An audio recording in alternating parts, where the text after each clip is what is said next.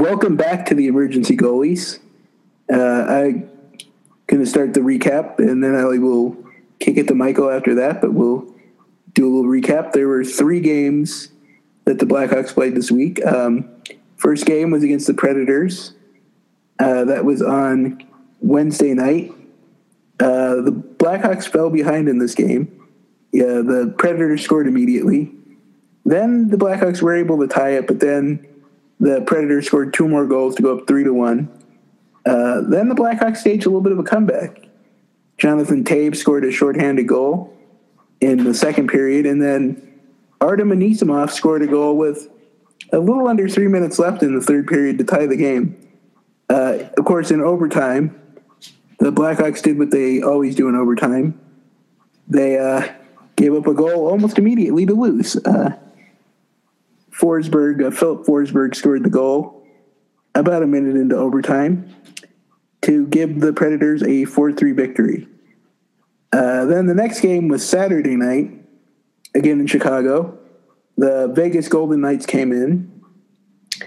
And this game pretty much was the exact opposite of the game on Wednesday, but the outcome was the same. So the Blackhawks jumped out to an early lead in this game. Uh, DeBrincat and Kane scored to go up two nothing. Uh, Vegas scored to make it two to one. Uh, DeBrincat scored again. I believe I believe it was DeBrincat. Um, yeah, I think so. Either either way, kind of they were up three to one. The Blackhawks were, and um, the Vegas Golden Knights started their started to come back of their own. They scored a goal with um, I would say not much time left in the second period. Might have been under a minute even. It was late in the second period that the, uh, Vegas scored to make it three to two. Then in the third period, it appeared Vegas had scored, but the goal was reviewed and waved off because it was kicked into the net. Now I don't know if it was a distinct kicking motion or not, but the referees waved it off. But uh, that was only a short reprieve for the Blackhawks because Vegas kept coming, and they did eventually tie the game with about five minutes left. And again, go to overtime. And again, pretty much immediately, the uh, Knights scored to win the game. Shea Theodore scored the winner. And it was another 4 3 overtime loss for the Blackhawks. The good news was when they played Monday, they did not have to worry about an overtime loss. Now, the bad news is, is because they got killed. Uh, they were playing the Devils in New Jersey. The Devils scored first to make it one nothing. Uh, then the Blackhawks scored to make it one one in the second period, and then things got pretty bad. Uh, the Devils scored not one, not two, not three, not even four, but five straight goals in the second period to go up six to one. It was pretty ugly. Uh, Cam Ward was playing goalie, and he got lit up pretty good. Uh, the Blackhawks did score a couple goals to make it six to three, but then the Devils scored again to make it seven to three. The Blackhawks got a couple more goals to get up to seven to five, and then the Devils got the empty netter to make it eight to five. So it was two out of a possible six points for the Blackhawks. Two of the games were competitive, but that game in New Jersey was pretty ugly. So I'll kick it to you, Michael, for uh, your thoughts on the week. Uh, well, as far as the Nashville game goes, uh, I don't really have too much to add to that. Um, I actually uh, missed part of that game, so um, I, I I want to say I actually fell asleep about like I, I think kind of near the end of the second period. So I actually missed the overtime in that. Um, but the, uh, for the Vegas game, uh, the the Hawks actually played pretty well uh, the first couple of periods. Like you said, they had jumped out to uh, a lead and three to one, and uh, you know that they were tasked with uh, trying to hold on to that, and they kind of took the their foot off the pedal a little bit and just kind of tried to hang back and defend and Vegas just kept attacking kept attacking and it just kind of seemed inevitable that uh, uh, throughout the third period that eventually they were going to break through and uh, tie it up or, or, and or win it.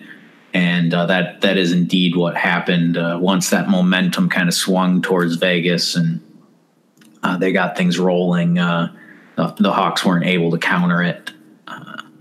so, and they even kind of uh, Colliton uh, kind of talked about it in uh, interviews afterwards that uh, you know it was it was a, a, learning experience for them and uh, that you know they, they they didn't have that the the killer mentality in that game that they needed to that uh, you know it, it, that's not what he wants is to you know have his have the team try to sit on leads like that and um, so that's at least encouraging to me. Uh, but you know, you certainly saw a few uh, kinks in the armor on the defense uh, in late in that game, and then we obviously saw it uh, get blown wide open in the in the New Jersey game. Uh, uh, you know, especially in that eight combined goal second period with you know, like you said, the Devils uh, potting five straight goals. Uh, Cam Ward was uh, obviously pretty upset with both himself and the effort in front of him. Uh, a couple of the goals were kind of soft, uh, but the Devils were seemingly getting breakaways and two on ones pretty much at will against the Hawks in that period, and pretty much actually throughout the whole throughout the whole game. Uh, so they, they did pull Ward after the second and uh, came out. Uh, Delia played pretty well in the third. Uh, the Devils were continuing to generate some chances, uh, but we you know we saw a couple of things in that game that I wasn't a big fan of. Uh, I mean, they did go ahead and dress seven defensemen. We got to take our first look at Slater Koekkoek, Slater Koekkoek, um, and uh, the the seven D man rotation, uh, you know, really uh, chopped up the defensive pairings quite a bit, and there didn't seem to be much continuity. And then in that second period, uh, especially uh, the uh, Keith Gustafsson pairing uh, really got lit up. Uh, Gustafsson was having a really difficult time out there, and uh, we saw Colliton benched him for the third period, and uh, uh, they they finished out the game with just the the other six defensemen. Yeah, I just wanted to add into that too. It's I it doesn't matter because Quenbo would do it sometimes too. I hate seven defensemen dressing. It never works. It's always a disaster, and I don't know why anyone ever tries to do it. Yeah, I mean, on occasion, that's all you have healthy you know, as far as the forward lines, it really didn't make too much of a difference uh, because they pretty much did what they always do in a game, which is double shift Patrick Kane as often as possible. Uh, so the the fourth line was Anisimov at center, and I want to say Perlini uh, on left wing, and then it was pretty much Patrick Kane uh, playing right wing on that line for the most part. Uh, they did mix in a few other guys on occasion, but um, Kane was also playing with Strome and uh, Brandon Saad. So uh, Patrick Kane actually led the Blackhawks in ice time by a significant amount over any of the seven defensemen, uh, including Keith and. Uh, well, yeah, I mean, I guess Keith was probably uh, above any of the other defensemen since he ended up splitting time with Gustafsson and uh, some others. Uh, but uh, yeah, the other um, thing I'm not a big fan of is they have kept that Keith Gustafsson pairing together even after Jokiharju has come back. Um, I expected them to uh, simply because the, the team was winning some games and Gustafsson has been generating some pretty good offense and uh, Colliton's been kind of using that Keith Gustafsson pairing as part of a five man unit with the Strome Kane line. and trying to get those five guys out there as, as often as possible uh, together. And it was generating some pretty good offense in, in most of the games, but you know, we saw in this New Jersey game the the way it can backfire, and uh, Gustafsson is still so inconsistent, um, and obviously has quite a few adventures in the defensive zone. Uh, some bad turnovers, some weak board play, terrible positioning, inability to clear the front of the net, sort of things, where he just gets caught in between, doesn't, you know, not always the greatest effort and not always playing smart. And uh, Colliton finally saw enough of it. Um, I, I really think Keith and Jokiharju play well together. Uh, so I would like to see that pairing brought back together. Uh, we have been, you know, seeing the the Dahlstrom Murphy pairing pretty consistently for a while here. Uh, I think it was performing a little better uh, earlier on, uh, but these last few games, it seems like Dahlstrom's starting to struggle a little bit. Um, maybe the case where he just maybe needs a night off to uh, clear his head a little bit. Um, but uh, Murphy seems to be playing still pretty well. Uh, Did, so now, I was going to ask you yeah. since you know it's only been he played his first game, but uh, Kukunen or Kuko Cuckoo or yeah, Cuckoo. Um, how? What did you think of his first game? Uh, you know, I mean, he wasn't out there a ton, but uh, you know, he's pretty similar to Forsling and some of the other guys we've uh, kind of tried here, where he moves pretty well. He's a, he's an above average skater. Uh, but he loses some physical battles. He makes some bad decisions. Um, and I don't know. I mean, you know, it's only been one game, but you know, I, I can see some third pairing defenseman potential maybe with him, but I, you know, he he doesn't look like a guy that you know he was the tenth overall pick in his draft year like five years ago. Um, you know, I, at this point, it's pretty obvious he's not going to cap once dreamed of having. Uh, but I don't know. I mean, he wasn't any worse than Forsling had been uh, prior to Forsling getting hurt. So, um, I mean, I, I, think he'd be fine as a seventh defenseman. They still got Davidson around. Um, you know, maybe you play Davidson ahead of him a little bit to see if you can maybe get uh, build up a little bit of trade value with Davidson, where you might be able to to get a late round pick or something for him at the deadline uh, if he plays a little better. Uh, Kuko Cuckoo's going to be a restricted free agent at the end of the year. Um, I can see some potential in them not even offering him a contract, sort of like what they did with uh, uh, Anthony Duclair after they picked him up from Phoenix uh, last year. Uh, so I don't know. I mean, Koekkoek will get a chance, uh, I think, here to, to show a little bit, uh, but I, am not expecting much from him. Uh, this was, you know, yeah, it was, it was as much about salary. Yeah, it was a salary thing. And, uh, you know, they upgraded a, a late round draft pick to a mid round draft pick. So, you know, there's value in that too.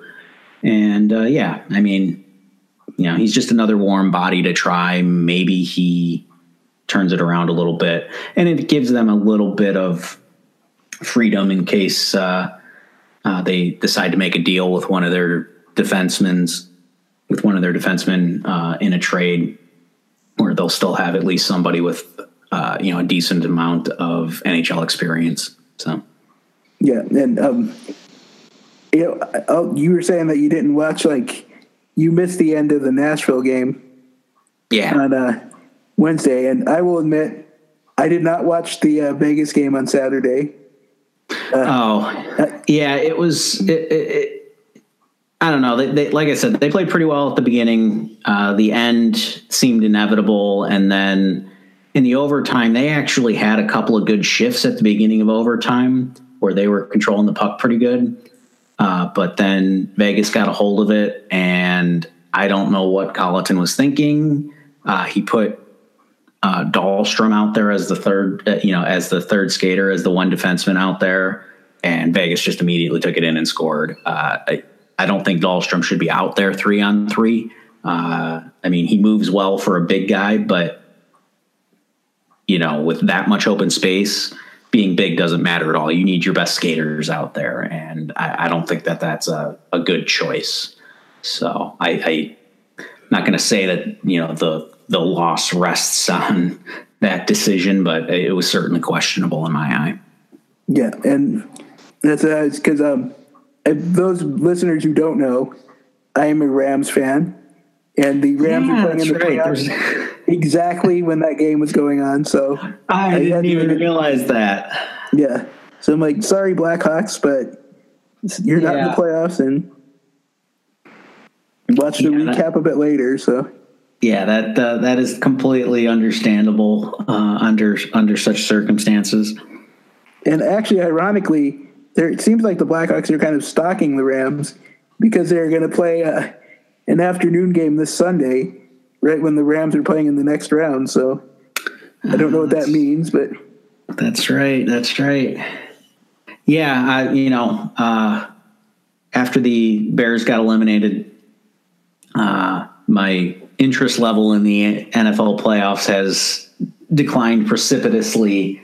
Um, I, I, think I did end up watching at least parts of all four games, but man, they were pretty terrible games, and they did not hold my interest very long.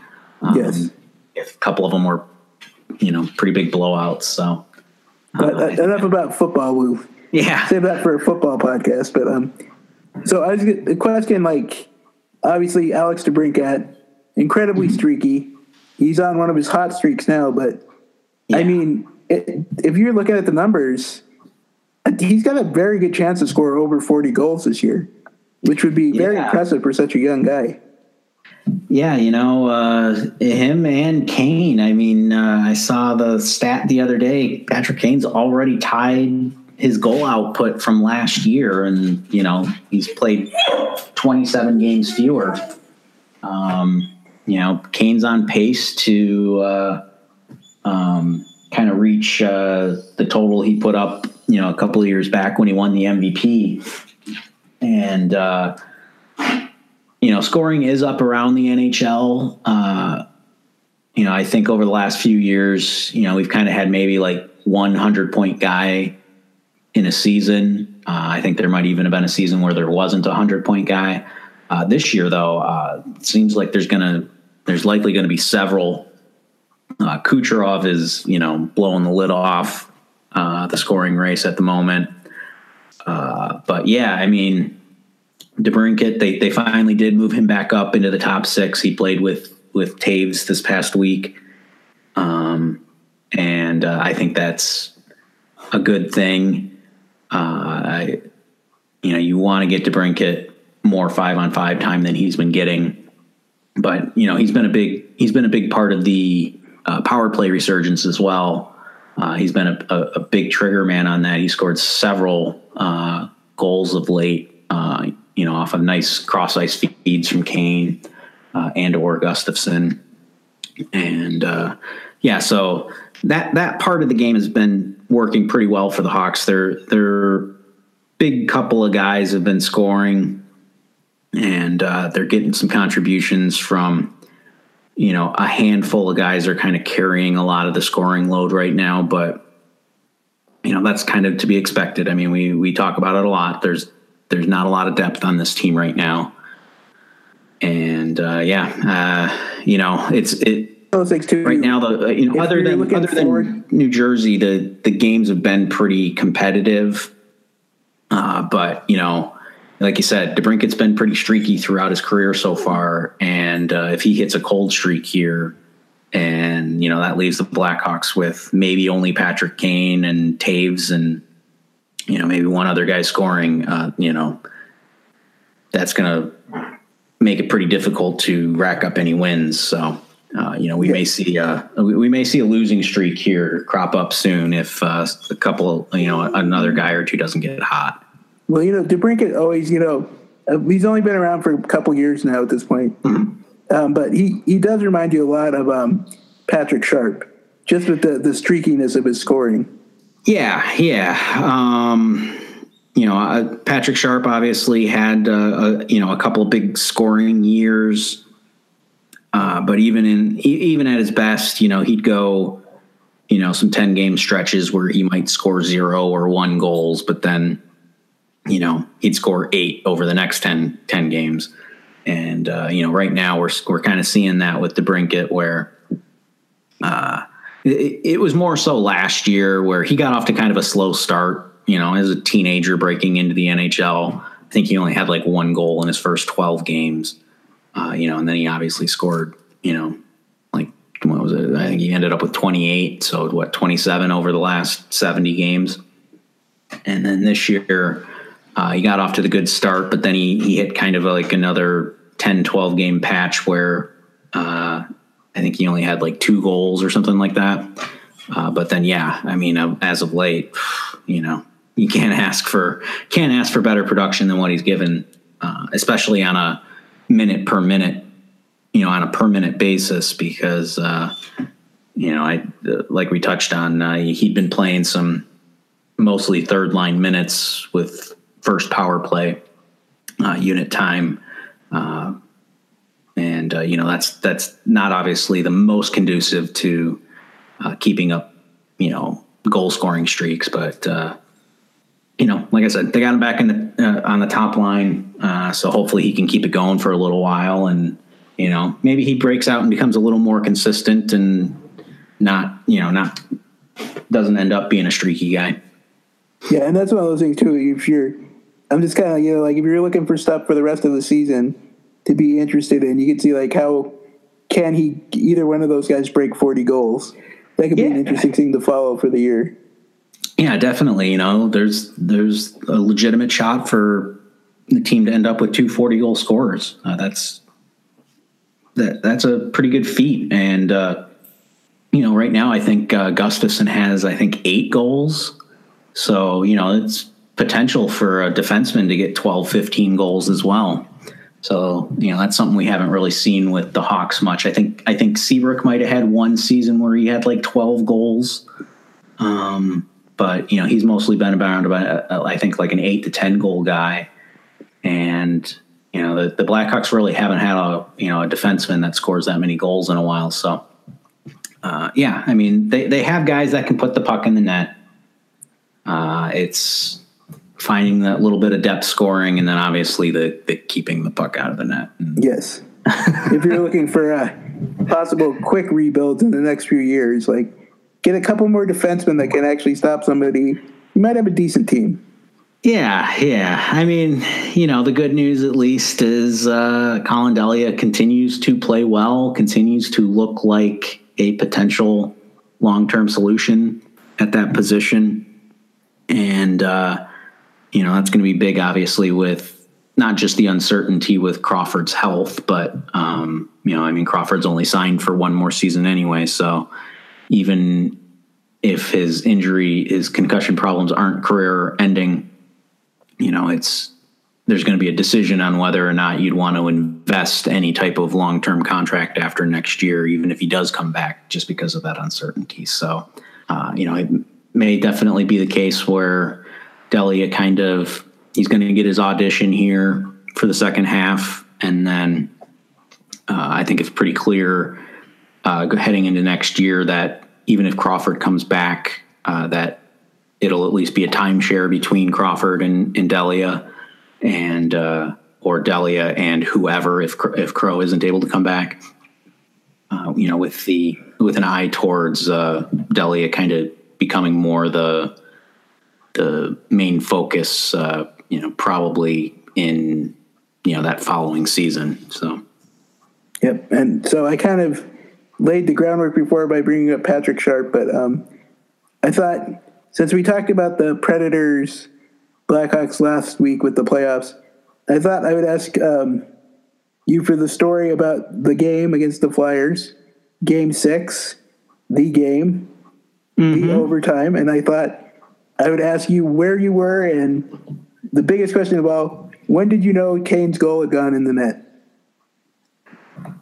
I was watching the game over at my mother's house. Uh, she uh, at the time I, I I didn't have cable, and uh, rather than uh, uh, streaming the playoff games, uh, you know, I was I was having some fun and going to some sports bars on occasion to watch some of the games, and then my mom would have me over um, to watch some games over there because you know she's she's not a huge hockey fan, but she enjoys watching it, and she knew, uh, you know, what a big deal it was for the Hawks to potentially be able to break their big drought, and she wanted to see me happy. So uh, she had me over for all of the uh, Stanley Cup games and cooked me dinner and let me watch the games over there. And uh, so yeah, I was in my mom's living room and uh, you know watched uh, that kind of nondescript shot that Kane took. And I reacted immediately simply because Kane reacted immediately. And guys usually know when they score a goal.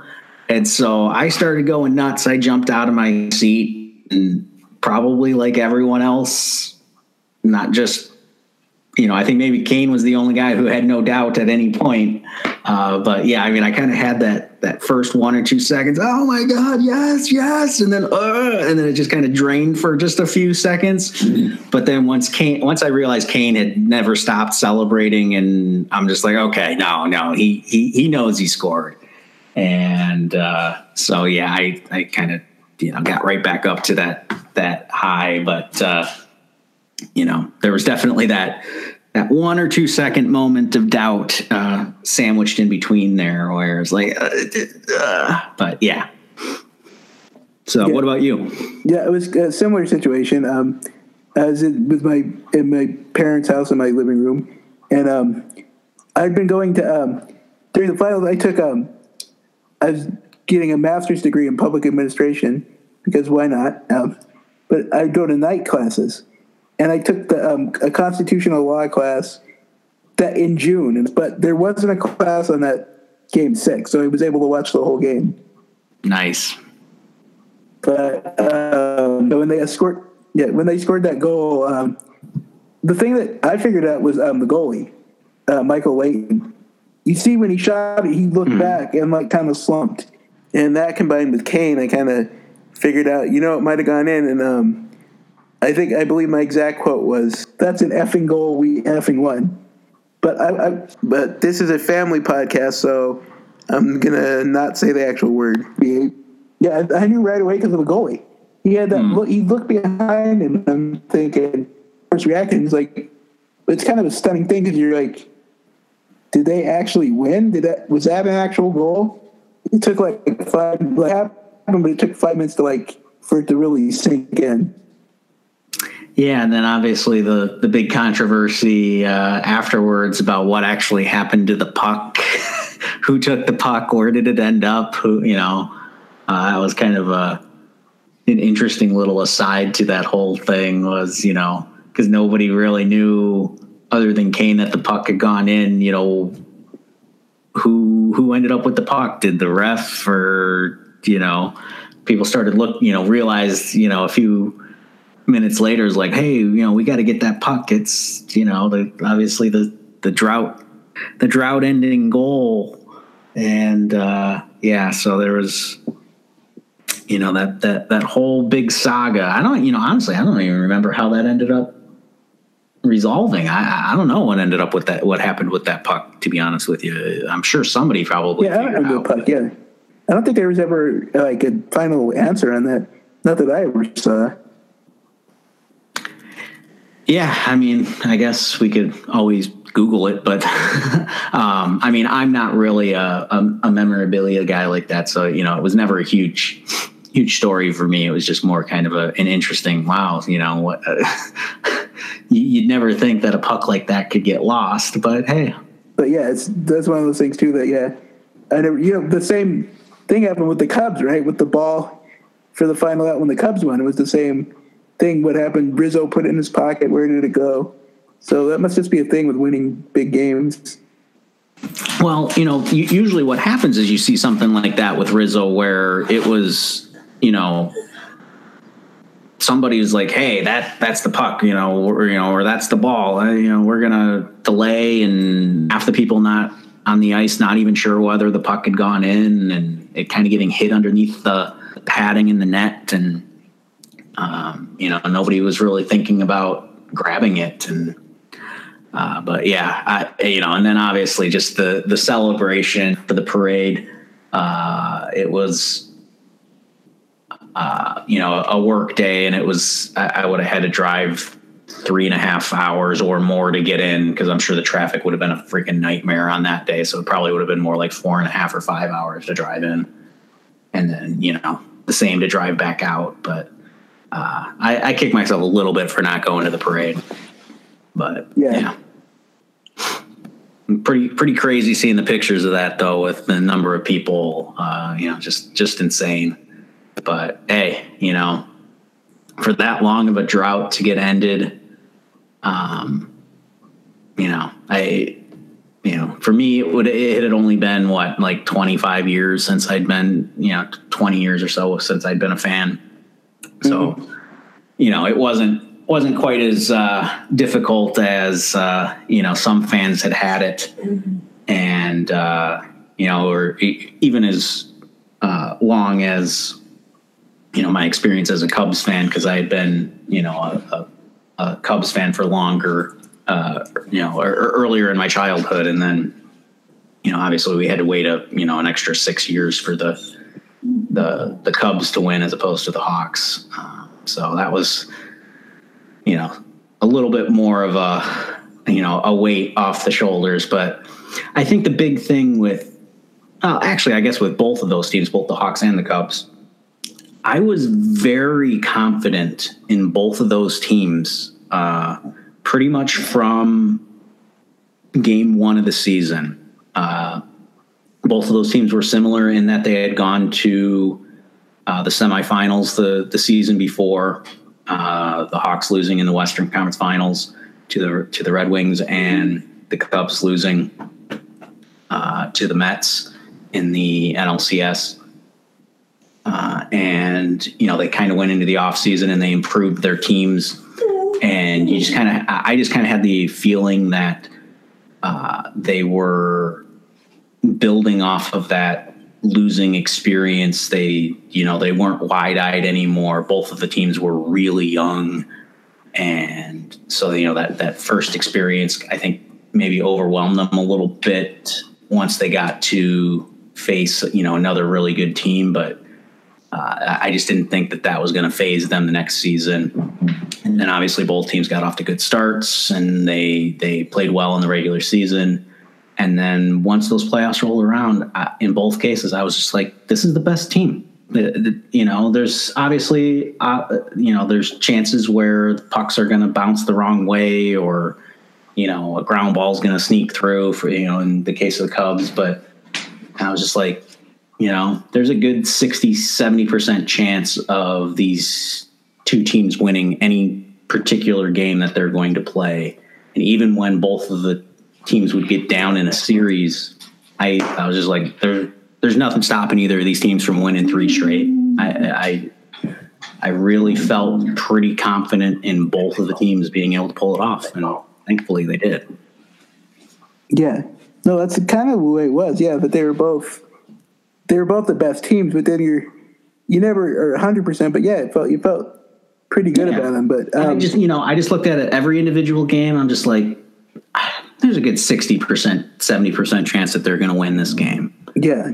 And yeah, I mean that usually proved out pretty pretty accurate. I, I, I guess I didn't look at you know each team's winning percentage in those playoffs, but my guess is they were probably around 60 70 percent. Mm-hmm. yeah, it's one of those things too that and all my teams, it seems like when they do win, it can't be easy. It's got to be some kind of wild finish. Like there's always drama. Yeah, like the Cubs going that crazy game they played, the game seven, where you're like, mm-hmm. oh my god, they're gonna lose, and then then the Blackhawks with that, where they actually blow the like blow the lead late in the third period and go to overtime, and you're thinking, oh my god. And then of course the Rams winning the Super Bowl by like a freaking yard. seeing that game. What was it? I don't know. That would have tied it, right? That wouldn't have won it for the Titans. Yes, but oh my god, that game. I'm sure you were, were, losing up, your mind. They were they were up sixteen to nothing in that game, in like the third the they're going into the fourth quarter, and they gave up the lead. And I will admit, because I was only like 14 at the time, mm-hmm. I, I, I was crying almost when they gave up the lead. I'm like, oh my god. and then they threw a deep pass with like a minute left, scored to take a seven point lead, and yeah, like a yard short of tying the game again. And I'm like, so yeah, all my teams when they win, it's like it can't be easy. It's got to be got to be a grind. But I guess that makes sense, right? Yeah, yeah. Well, you know, you could have the uh, um, the the hopes dashed from you, like I did with the uh, the Bears a few years after that, uh, where heading into the game, I was probably 60 or 70 60 to 70 percent sure they were going to lose mm-hmm. but right before the kickoff my brother he, he turns to me he had been pretty quiet I, got, I actually got to my brother drove in and we both mm-hmm. watched it over at my mom's and right before the kickoff he goes so do you think the bears have a chance and i said the only way they have a chance is if devin hester scores a touchdown in this game and then, not three seconds later, the ball gets kicked off. Devin Hester scores a touchdown on the opening kickoff. And we're like, hey, maybe, maybe. And then, Just building course, that false hope, yeah. Yeah. Then, of course, you know, Rex Grossman was Rex Grossman. So, yep, well, anyway, this is a Blackhawks podcast. Stop distracting me with football. Yes, I know. Um, speaking of the Blackhawks, uh, it's time for uh, you to give a little preview of the upcoming week. So, uh, it's another pretty uh, uh, thin week on the schedule. Just just a, a three game week. Uh, tomorrow night, uh, which will be Thursday, we are recording on Wednesday. Uh, they will head to New York to take on the Rangers. Uh, the Rangers are another uh, rebuilding club uh, like the Hawks. Uh, they got some they've still got some good skill there. Uh, Chris Kreider's uh, had a good season for them. He's got a, um, he's already uh, up over 20 goals. But they're they're a team that's going to be selling off some pieces here in the coming the coming weeks uh, as we approach the trade deadline. Yeah, and if I remember right, didn't um, Blackhawks beat them early in the year in Chicago. That, that sounds right. Yeah. Yeah, that sounds right. Uh, so then uh, that's a six o'clock start, uh, obviously on the East Coast. Uh, then uh, they got a couple of nights off uh, before heading back home. They will be playing Washington in Chicago on Sunday, as you mentioned. it's it's an eleven thirty a.m. start. Um, I guess that conflicts with the Rams game. I, I, I yeah, they're, they're uh, 2 p.m. Central. 2 p.m. Okay. So uh, uh, that'll be a nationally broadcast game, though. That'll be on NBC. Um, I'm sure the ratings will be super high if it's competing with the championship games, but hey, uh, you know, uh, the Capitals obviously defending champs still got Alex Ovechkin, still got John Carlson, still got Braden Holtby. They're still a pretty good team. Um, yeah. Obviously, better than the Blackhawks. And maybe nervously to cause some nervousness. Uh, Ovechkin's been very quiet lately. He only has like a couple goals the last like ten games, so you get worried he's oh. ready to break out again. Hey, the the cure for that is the Blackhawks penalty kill. That's right. So, um, they'll uh, then have Monday off uh, before the Islanders come in uh, to Chicago. Uh, we saw the Islanders a, a, couple of weeks back. Don't remember the outcome of that game. I want to say we beat them. Um, well. I think the Islanders won in overtime. Did they? Yeah, I'm like, pretty sure. I can look great.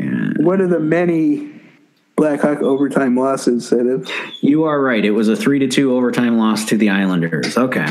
Yep. But uh, yeah, so that was just a couple weeks ago. But um, you know, Mathew Barzal is their young star. He is dynamic. Uh, I don't think, you know, he's not widely known throughout the NHL fan bases, I don't think, um, as a guy who, you know, in his rookie year, he put up a big season, but they still had Tavares on that team, uh, kind of taking the spotlight, especially with his pending free agency. Uh, but uh, Barzal Yeah, and taking, taking kinda- over the. Yeah, kind of driving into the playoffs. So Yeah, they're yeah. in pretty good playoff position right now. So Yeah, so not only Barzal, but um, uh, Robin Lehner uh, in net has been one of the better off the field storylines, off the ice storylines uh, of the NHL season. Uh, he's a guy who was a goalie that had, you know, shown a lot of promise with Ottawa, and then uh, got traded to Buffalo uh, in a in a fairly big trade. I think it was a draft day trade um, a couple of years back, but kind and of didn't he struggled. write like a yeah? Didn't he write like an article about he had mental health issues when he was dealing with like the struggles in Buffalo? I think is what you're. Yeah, like an article he yeah. wrote?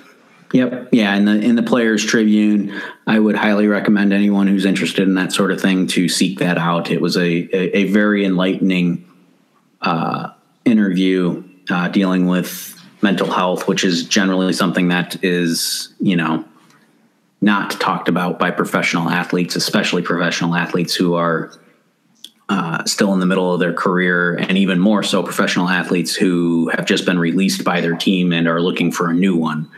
Um, but uh, thankfully, the Islanders were willing to give him a chance, and he's seemingly uh, got his life uh, in order and uh, is is is dealing with his problems very well because he has turned in a just a fantastic season for them, and uh, you know, like you said, they're they're challenging for a playoff spot, and they're they're they're a fun team. Um, so, yeah, you know, we're gonna uh, the the Rangers aren't aren't a great team, but they got some fun players still. And then obviously Washington's got a lot of star power, and the Islanders, even though you know maybe not household names, uh, they've got uh, you know a nice young core there with some you know some uh, entertaining players as well. So uh, my common refrain with the Blackhawks is they may be bad, but they are not boring. That's right. I don't expect any of these three games to be boring. Yep. Well, I guess that's all the time for this week, and we'll have plenty more on the football podcast. This is turning into apparently. Yeah, yeah, you know, a little Cubs action in there too. Yep. Maybe next maybe next week we'll have Bryce Harper to talk about. You never know. You never know. Yeah. that would be nice, but I don't think so. Yeah, me either. Um, all right. So as always, I am STH85 on Twitter and Michael. MJ underscore Ernst. Yep. And you can subscribe on iTunes and leave a comment or rating if you want. Preferably a good rating, but whatever rating you want to leave. And uh, thank you for listening.